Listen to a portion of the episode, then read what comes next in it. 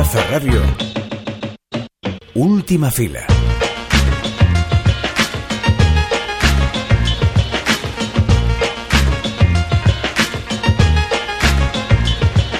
No todo va a ser ver películas a mix. En última fila también somos muy de leer de cine y por eso nos llena de alegría y satisfacción que la editorial valenciana Contrabando empiece a editar una nueva colección de monografías sobre películas iberoamericanas, ya hayan sido de gran éxito o joyas por descubrir.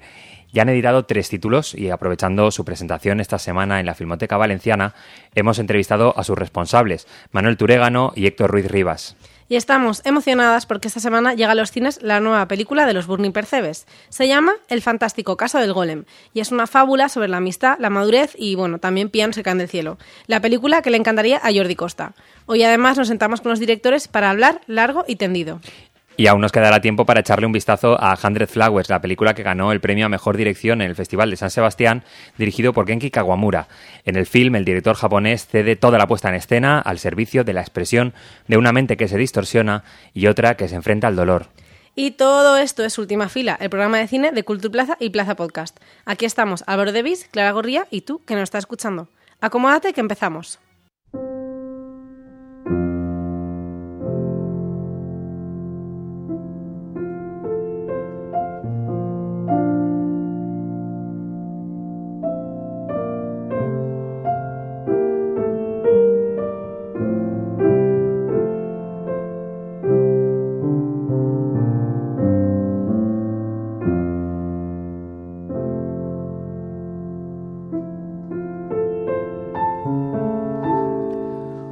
Recuerdo puede ser añorado, puede ser una pérdida o puede ser un trauma encerrado en un baúl. De hecho, dependiendo de lo que sea, los recuerdos serán luz o sombra, serán deseo o serán losa. En A Hundred Flowers hay recuerdos que vienen y van, y además se entremezclan entre ellos. Una madre empieza a desarrollar una enfermedad degenerativa, un hijo empieza a cuestionar la relación con su madre a partir de un trauma. Los dos viajes no son paralelos, pero sí secantes y de esta manera los organiza el director Genki Kawamura en la que es su ópera prima como director, que además bien le mereció la Concha de Plata a la mejor dirección en el pasado Festival de San Sebastián. A Hundred Flower se dedica en cuerpo y alma, en su puesta en escena, a esos vaivenes mentales de la memoria y a la construcción de lo que podría ser una verdad, algo así como Eternal Sunshine of the Spotless Mind de Michel Gondry. Lo hace cruzando las conciencias de los dos personajes para ir desvelando que ninguno de los dos tiene nada que reprocharle al otro sin hacérselo a él mismo. Pero siendo sinceros, lo hace de manera algo torpe. Se nota una maestría para utilizar los recursos cinematográficos, en la manera de ser sugerente con la cámara para llevar al espectador a esos lugares casi oníricos y al ritmo para contar los recuerdos, pero sobre todo, en el momento central de la película, eh, queda cierta sensación de empacho, de necesitar más comunicación entre personajes más allá de los retazos que vamos descubriendo, lo que sin duda es un don del director y por eso es bien merecido esa concha de plata a mejor dirección, se acaba convirtiendo en cierto hastío. A Hundred Flowers demuestra, y de tanto demostrar, acaba siendo demasiado. Kawamura, que tiene un caso cercano en su vida real parecido al del protagonista, tal vez haya sido tan, tan expresivo en lo que siente que se pasa. Y en el cine la expresión también es equilibrio que no contención. En ello encontraríamos la buena historia que es esta película, pero mejor contada. Mi padrastro le gustaba hacerse el chulo haciendo chapuzas en casa y con el martillo, ¡pam! ¡pam! Y de repente, ¡pam! Se rompió en mil pedazos. ¿Qué haces? Me estoy insinuando, tío. Si todo el mundo queda para follar por internet. A ver, Álvaro, ¿qué pasaría si tu mejor amigo se cayera de una terraza y se rompiera en mil pedazos? Pues así empieza el fantástico caso del golem, con dos amigos de After en una terraza jugando a las películas. Bueno, están jugando, tal, no sé qué, hasta que uno decide representar esta peli, esta peli que es un tío que hace de mono, que hace como de, de mono que van bolas, que esta peli, la del museo, sí, ay, ¿cómo se llama? Ah, The Square, ¿cómo? el director, este chiquito, que vive en Mallorca. Ah, vale, Robin no es, Robin no ya decía yo. Bueno, total, lo que decía, que mientras está haciendo el mono, se cae encima de un coche y se rompe en mil pedazos. Así que Juan, el personaje que interpreta Bryce F., comienza un camino para comprender por qué su amigo ha muerto cual jarrón de lladro. ¿Y qué descubre? Pues a ver, no os lo quiero contar porque lo más divertido yo creo que es ir descubriéndolo también. Meterte en la piel de este investigador amateur, treintañero con gorra, que no entiende muy bien qué pasa y que en realidad solo quiere que le dejen en paz. Pero mientras tanto tiene que seguir adelante. Con personajes principales como Bryce F., Bruna Cusí y Javier Botet, ¿qué más os, puedo pedir? Pues os pido más, os pido más y os digo que también están Luis Tosar, que sale en Bermudas, Roberto Álamo, que sale con peluquín, y un personaje que se llama Filtro, o sea, se llama Filtro Valencia, como el de Instagram, muy fuerte. Y bueno, el sentimiento que tengo días después de ver la película es el mismo y no se me va. Y me apetece mucho volver a verla. ¿Y eso por qué? Pues básicamente porque es una película divertidísima. O sea, es que es una película donde te lo pasas bien del minuto 1 al minuto 95. Una peli que además no tiene que justificarse para existir ni para decidir en pleno 2023 rodar al más puro estilo Hollywood de los años 40. Y es que esta peli te hace soñar en retroproyecciones, o sea, de una manera muy poco evidente, cuando ya acaba la película, si te pones a hacer recuento de todos los elementos de ficción clásica que han estado ahí todo el tiempo, pues piensas, jolín, decorados, running gags de pianos que se caen del cielo, historias de amor, grandes y misteriosas compañías en las que todo el mundo va igual vestido.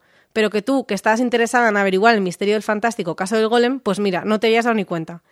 Y todo esto además sin dejar de lado las ideas más burning percebianas, más youtuberas y más internetoides. O sea, todo este imaginario de venga monjas de burning percebes de Miguel Noguera sigue estando ahí. Pero los burning percebes son un dúo. Un dúo que propone sin desgastar las ideas. Por ejemplo, se deja entrever que el protagonista no entiende nada de cómo funciona la regla femenina, ni cómo funciona quedarse embarazada, ni nada de eso. Y eso te da muchas pistas de cómo es ese personaje. Pero ellos te lo dejan ahí, te hacen un comentario para que tú ya te montes el resto. Y bueno, creo que es una, una, cosa que hace esta película y que ahora mismo yo echaba mucho de menos, que era imaginarme las cosas que hay detrás. O sea, un poquito, gracias por hacer esta ilusión a la imaginación, que parece una cosa muy evidente en el cine, pero es que últimamente no lo es tanto. Todos los personajes, que no son pocos, tienen sus momentos y su importancia. Hasta los becarios de una rara empresa relacionada con la muerte tienen su propio espacio. Vamos, que lo que quiero decir aquí públicamente es que yo necesito un spin-off de cada uno de ellos. Por suerte, ahora vamos a hablar con Juan González y Nando Martínez, con los directores. Voy a ver si me atrevo a proponeros la idea, pero lo primero, ¿cómo estáis en esta semana preestreno? Hola, buenas. Pues a ver, de momento no muy nerviosos, pero ya empieza a palpitar una cosilla, sí, sí, de un poco de nervio de a ver qué le parece a la gente, claro, porque de repente es liberar al niño después de tanto tiempo, entonces a ver, a ver qué pasa. Nada, y, menudo niño, porque aunque en esta película se estrene el, el, viernes, el guion de esta peli ya se empezó a escribir después de vuestra película Searching for Mary que es 2016. Y yo os quería preguntar, de cuando cogisteis otra vez este guion y, y, y teníais que rodar esta película en 2023, ¿qué ideas se quedan y qué ideas habéis descartado? Pues la verdad es que ha cambiado todo mucho. Ha cambiado todo mucho de la misma manera que nosotros hemos cambiado mucho, porque al final son siete años casi, creo. Y lo que básicamente se mantiene pues era la idea principal, ¿no? Esta idea de, un, amigo que se rompe y la investigación del otro amigo de qué ha pasado, las empresas de los golems y las empresas de EP. En esencia eso es lo único que se mantiene. Todo lo demás le habéis dado le habéis dado una vuelta y yo es que eh, viendo la película y me acordaba también de la realidad de los lagartos decía, pues es que parece que, que los inicios de, las películas de Burning Percebes parece como que uno le pregunta a otro, hostia, ¿y si un amigo nuestro se cayera en la azotea y se rompiera en mil pedazos? Y entonces yo decía, ¿quién hace las preguntas a quién? ¿Hacéis las preguntas los dos? ¿Las respuestas también os las dais los dos? ¿O siempre es uno el que propone y otro que tira del hilo? A ver, suele ser una conversación bastante... Eh, bastante fluida. O sea, normalmente cuando se nos ocurre una idea, en el caso del fantástico caso del Golem, ya te digo, fue hace muchos años que, que estábamos eh, viendo en Tumblr GIFs y de repente vimos este de Top Secret en el que le pegan un puñetazo a un guerrilla, hay un soldado alemán y este se cae a la torre y se rompen trozos de cerámica y al ver eso nos quedamos muy flipados de cómo mola que esto pertenezca a una película como un gag aislado, pero cómo molaría también que hubiera toda una película que girara en torno a este momento, ¿no? O sea, que de repente llegaras a casa y te dijeran, no, que tu padre o tu mejor amigo se ha roto en trocitos. ¿cómo que se ha roto? ¿Qué ha pasado aquí? Y empezar una investigación para, averiguar cómo puede haber sucedido todo aquello. Ya te digo, normalmente estas ideas o, o estas propuestas suelen surgir en conversaciones o que alguno de los dos vea algo, pero en general sí, suele ser una conversación. O sea que vosotros tenéis ahí como una nube compartida de, imaginación y imaginería en la que los dos vais subiendo archivos y con eso se, se van formando las, las películas. Eh, también pensaba yo... ¿Sí? Sí, pero No, no, digo no que está está entre eso y que pasamos demasiado tiempo juntos.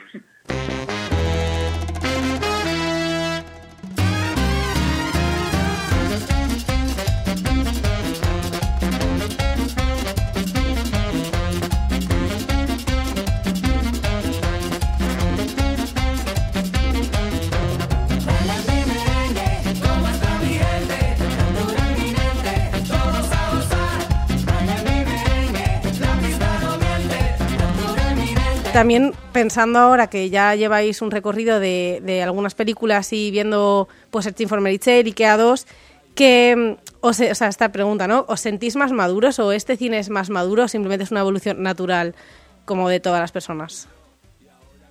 Sin duda sentimos un cambio y sentimos como que nuestras necesidades o las necesidades de las historias que queremos contar son muy diferentes. Sentimos también una evolución técnica y una evolución de, bueno, de, de- de- encontrar nuestra manera de explicar las historias. En el fondo hablamos, yo creo que de lo mismo, ¿no? Si, nos ponemos a pensar en todas nuestras películas, eh, vienen a hablar como de- de alguien que está perdido y de encontrarse a uno mismo y de encontrar y de encontrar ese algo que, que le haga que todo cobre sentido. Además, siempre nos hemos apoyado en, en el realismo mágico y en la ciencia ficción desde el punto de vista costumbrista, ¿no? que es al final un poco lo que configura estos, estos mundos que creamos.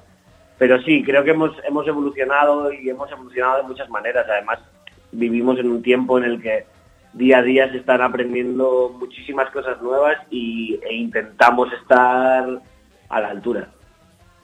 Habláis de, de cosas nuevas, pero también en vuestra peli hay un montón de, de recursos de cine clásico años 40 que yo no sabía que en España eh, seguía viendo gente que lo hacía. Os ha costado mucho encontrar estas personas que os hagan de repente eh, un mate painting o un, poco cómo ha sido encontrar esa gente. Y yo pensaba si son gente mayor, si son gente joven, ¿quién se dedica a hacer esto hoy en España?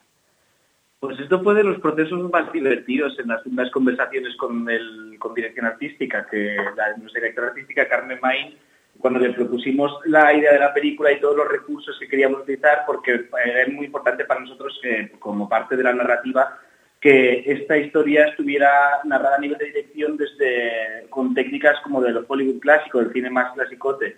Y entonces, claro, cuando de repente empezamos a hablar de forillos, de mate paintings, de efectos prácticos, eh, en general tanto pro- producción como arte se, se acojonaron un poco, ¿no?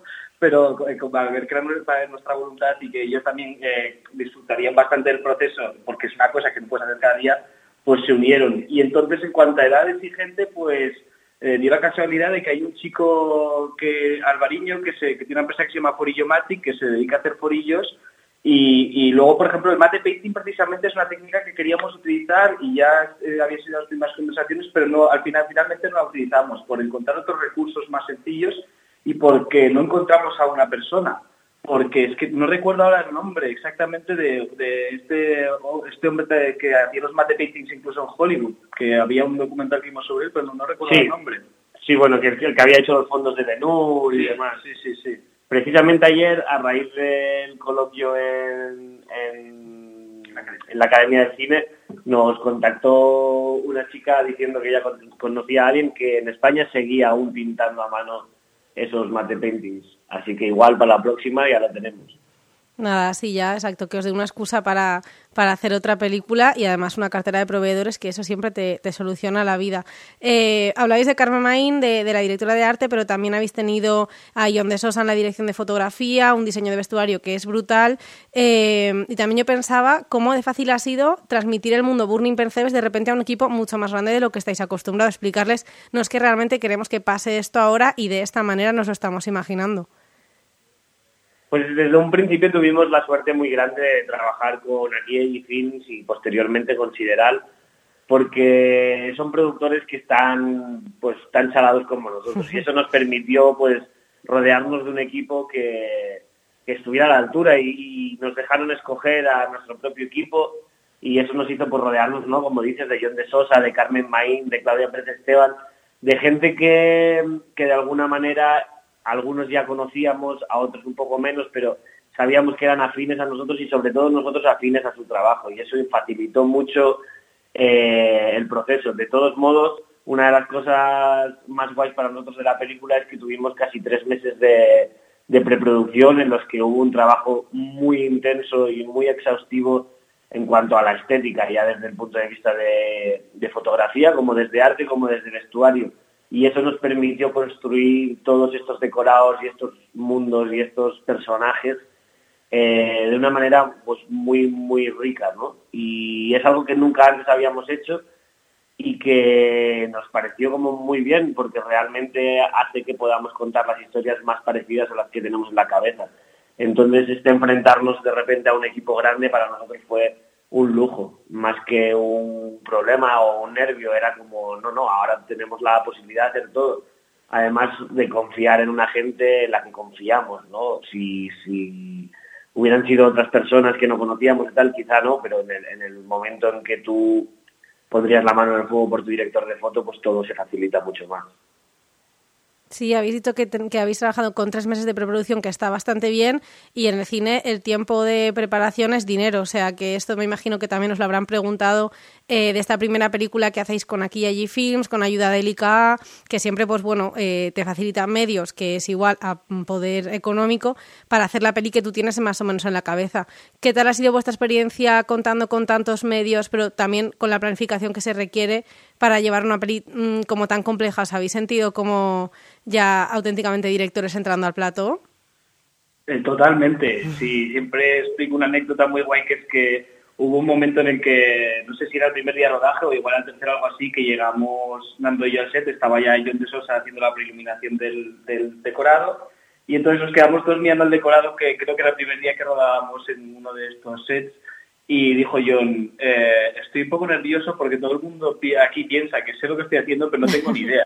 Y nosotros dijimos, sí, sí, sí, es que nosotros tampoco. O sea, es la primera vez que jugamos en esta liga y abruma, es un poco abrumador, pero al final también estás aprendiendo. Y, y o sea, aquí no lo afrontábamos con miedo, sino eso con una actitud como de vamos a enfrentarnos a esto y, o sea, y ya al final estaba la película muy dibujada, muy planeada como para que, o sea, no íbamos ahí a dar palos de ciego, sino que ya evidentemente teníamos ver lo que, lo que iba a suceder, pero bueno, eso que acojona un poco, pero a la vez es muy divertido y claro, es la, es la película que teníamos en la cabeza. Bueno, es una liga que la verdad es que os sienta muy bien y pasando de el momento más, más coral del plato de todo el mundo trabajando, venga, paramos a comer, también os quería preguntar por el momento un poco más solitario que era el montaje, que también es la primera película que no montáis vosotros, que, que montáis con Juliana Montañés.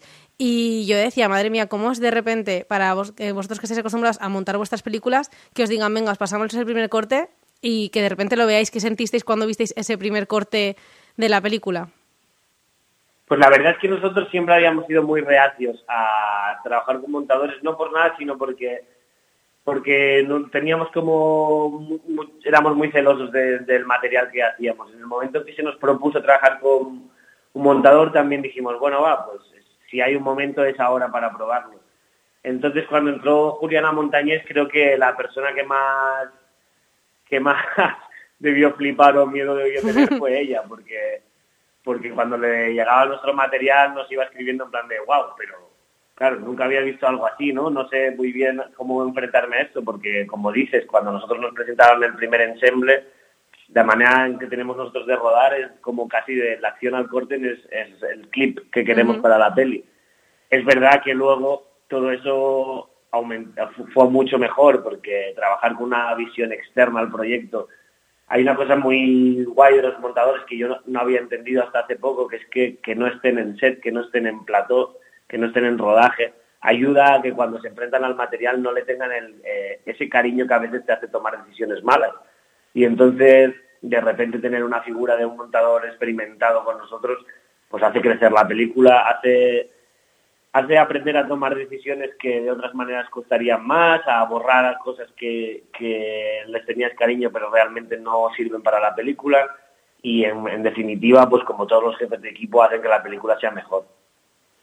Pues nada, eh, Juan y Nando, eh, todo el mundo que nos está escuchando, ya he visto que aquí tenéis sus directores muy treballadors y, y, y muy bonitos y sobre todo, yo creo que muy divertidos, como es esta película de del Golem. Y nada, vosotros habéis dicho que para convencer a estos actores de los que he hablado antes que a todos los actores les gusta hacer algo diferente. Bueno, pues yo creo que a los espectadores también nos gusta siempre ver algo diferente. Así que nosotros desde aquí animamos a los que están, están escuchando a que vayan a las salas a ver esta película y a vosotros pues nada, que lo paséis todo lo bien que se puede pasar con esos nervios y que disfrutéis mucho del estreno. Muchísimas gracias. Muchas gracias.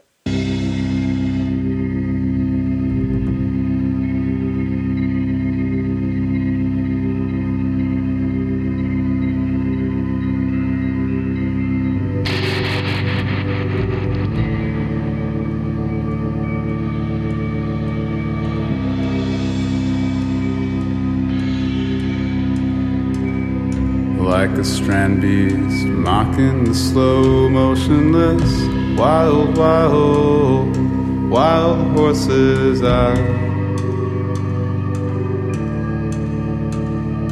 Broken into gallop too, like the feeling of a dream fell to by accident. Stirred awake just as lazily, so now why not? Lo adelantábamos en el sumario del programa y no queremos irnos de él sin contaros que la editorial valenciana Contrabando ha presentado hace apenas unos días en la Filmoteca Valenciana una nueva colección de libros dedicados a las principales obras de las cinematografías española e hispanoamericana. Se llama Cine de Contrabando. Eh, después de la presentación que contó con Julio Meden, porque de, de los tres primeros títulos de la colección eh, se lo dedican, se la está dedicada a Tierra, a la película de Medem, eh, Manuel Torégano, el editor de, la editorial de Ediciones Contrabando, y Héctor Ruiz Rivas, que es el director de la, de la colección, se pasaron por el estudio de Plaza Podcast y nos estuvieron un poco desgranando la, la idea de esta nueva colección. La primera pregunta que tenía a Manuel Torégano es, bueno, pues el por qué, ¿no? Eh, esta colección de, libros eh, sobre, sobre cine. ¿Qué, oportunidad editorial le veían? A diferencia de otras colecciones que tiene editorial, que siempre han sido decididas desde editorial, en este caso es una propuesta que se nos hizo desde distintos centros eh, de la Universidad de Toulouse, de Barcelona, etcétera, etcétera.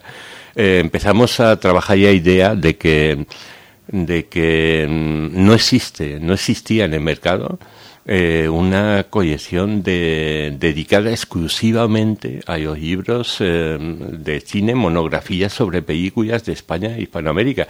Sí que es cierto que hay otras colecciones de cine que donde se incluye análisis de películas españolas, hispanoamericanas, pero siempre son un pequeño número dentro de un, de un mundo mucho más vasto, ¿no?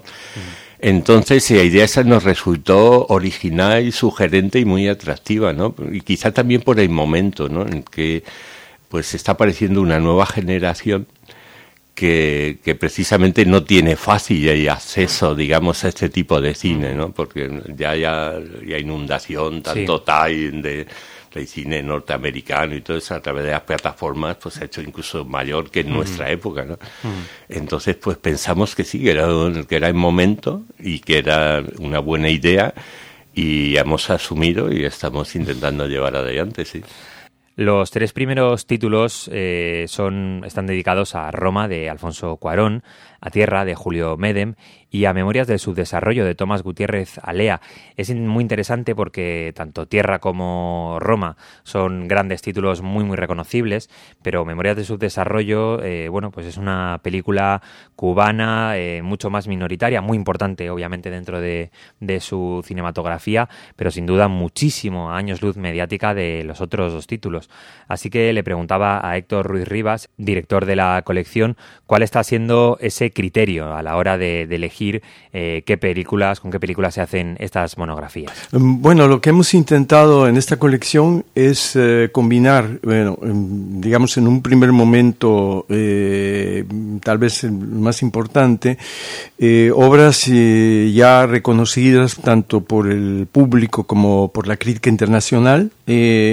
por una parte, decir, lo que podemos llamar los clásicos ¿no? de, la, de la cinematografía española Española, Berlanga, eh, Saura, etcétera, y al mismo tiempo eh, abrir un territorio en el que aparezcan obras que son, eh, por una razón u otra, no han recibido suficiente atención del público crítico por difusión, etcétera, problemas de, de, todo tipo, y que nosotros consideramos que son obras eh, de gran calidad, muy importantes dentro de estas filmografías nacionales, y entonces tratamos de lograr un cierto equilibrio entre ambas, ¿no? Darle esa oportunidad de que se expresen otras eh, mm, obras, ¿no? Y que se den a conocer, porque el propósito de esta colección es dar a conocer al público hispanohablante y, bueno, y al que sea, eh, estas, estas obras, ¿no? Estas, estas películas, ¿no? Tanto uno como el otro.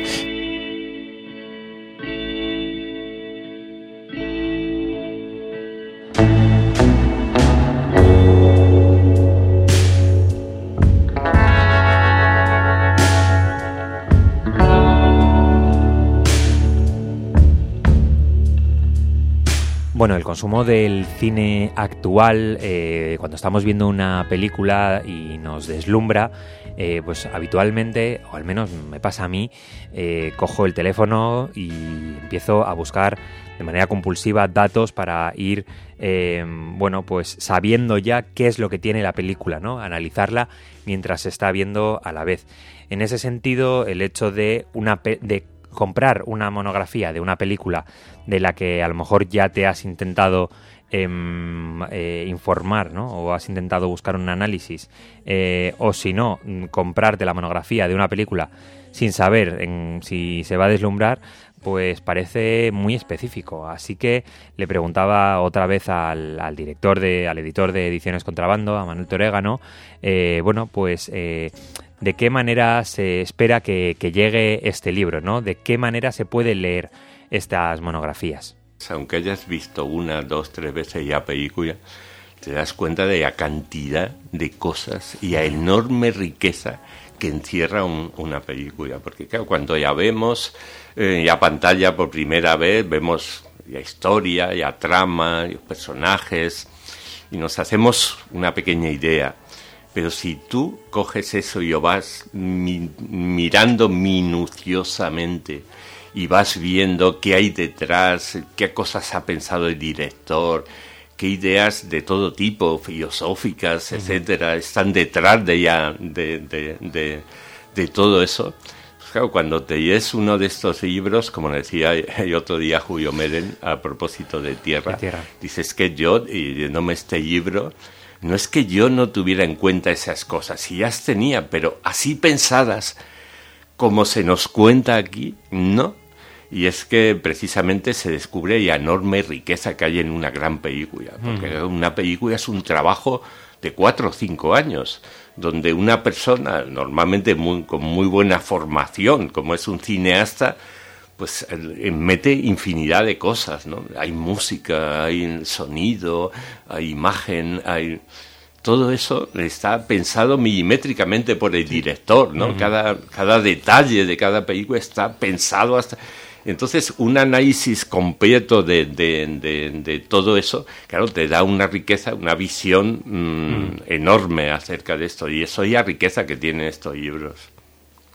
Sí, eh, justamente para, para eh, complementar lo que, lo que nos cuenta Manuel, eh, justo en, el caso de Roma, que es el primer libro que estuvo a cargo de un servidor, hay varios lectores ¿no? que me han comentado que leyendo el libro, que habían visto la película, les había gustado mucho, etcétera, pero que a través de la lectura del libro se entendieron mucho mejor toda una serie de eh, trasfondo político, social y, humano, en fin, eh, informaciones muy complejas que sin las cuales eh, una parte de la película pues se pierde ¿no? el, mm. sentido. Entonces, en ese sentido les, en ese sentido les ha sido muy útil a los lectores.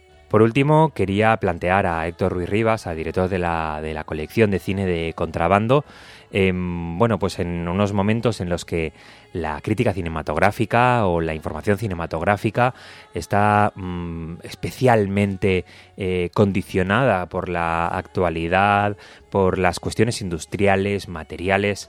Eh, bueno, de alguna manera, si estos libros pueden ser un contrapeso a esa dimensión que va adquiriendo fuerza o que adquiere mucha fuerza eh, sobre, sobre eso, ¿no? Sobre las realidades industriales, casi incluso sobre los rumores de las películas, sobre cuando se están incluso estrenando dentro de los propios festivales. Si de alguna manera es un cambio de ritmo y una manera de eliminar de ese prisma que tienen estas monografías eh, esas cuestiones a lo mejor algo más naif que nos interesan igualmente también como espectadores y como espectadoras sin duda, pero que a lo mejor también necesitan aislarse en, cierto punto del análisis cinematográfico. Sí, eh, efectivamente, la, la, idea de esta colección es eh, darle o devolverle su lugar al, al cine, al estudio y, a la, y a, la, comprensión del cine. Es decir, que eh, esta colección no es académica en el sentido de en el sentido estrecho del término ¿no? de que solo para que después se haga venga alguien y, mm. y, y, polemice o hable de esto de lo otro sino es más bien para que la gente pueda entender mejor lo que es una película cómo está hecha una película eso es lo, lo más importante es la ambición más importante en este caso ¿eh? no no el hecho de generar eh, literatura gris por aquí tesis o eso sino que la gente aprenda a apreciar mejor el cine, sea cual sea la película, sea cual sea el contexto. Roma de Alfonso Cuarón, Tierra de Julio Medem y Memoria del Subdesarrollo de Tomás Gutiérrez Alea son los tres primeros títulos de este Cine de Contrabando, la nueva colección que presenta Ediciones Contrabando, editorial valenciana, y que ya podréis encontrar en librerías. Están preparando eh, al menos otros tres títulos, así que os invitamos a descubrirlo. Nosotros ya lo hemos ojeado y sin duda, eh, bueno, parece un, análisis muy, muy, muy interesante de estas películas.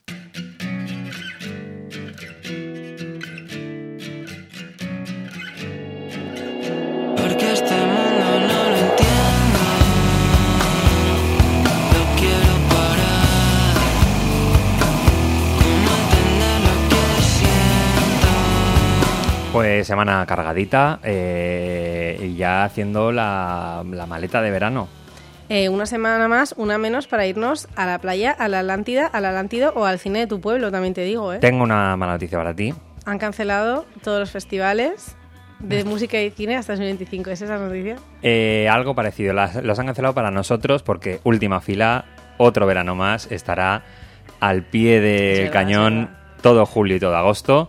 Así que mmm, estamos más que preparando las maletas, preparando eh, los El archivos, aire, exacto, el aire acondicionado, helados. el helado, estamos es. poniendo el, el- nos hemos comprado, eh, ¿cómo se dice? La heladera Fama Play. La heladera, exacto. Para ponerlo con, con zumos naturales, Unos toppings. unos toppings, exactamente. Podemos hacer helado maíz janeque. Es que en realidad, si, si tú lo piensas, de aquí se saca dinero, Álvaro. El problema es que eh, yo no sé cuántas personas llegan al final del, programa, programa. pero quienes llegan eh, nos podrían estar robando estas eh, ideas loquísimas que tenemos semanas sí, semanas también. Es así, regalamos el dinero y el talento. ¿Qué es Bueno, lo que chicos, ocurrirá la semana que viene? Pues Mm, no se sabe. vamos a, oxige- a oxigenar la cabeza Venga. y os lo contamos. Adeu. Un besito.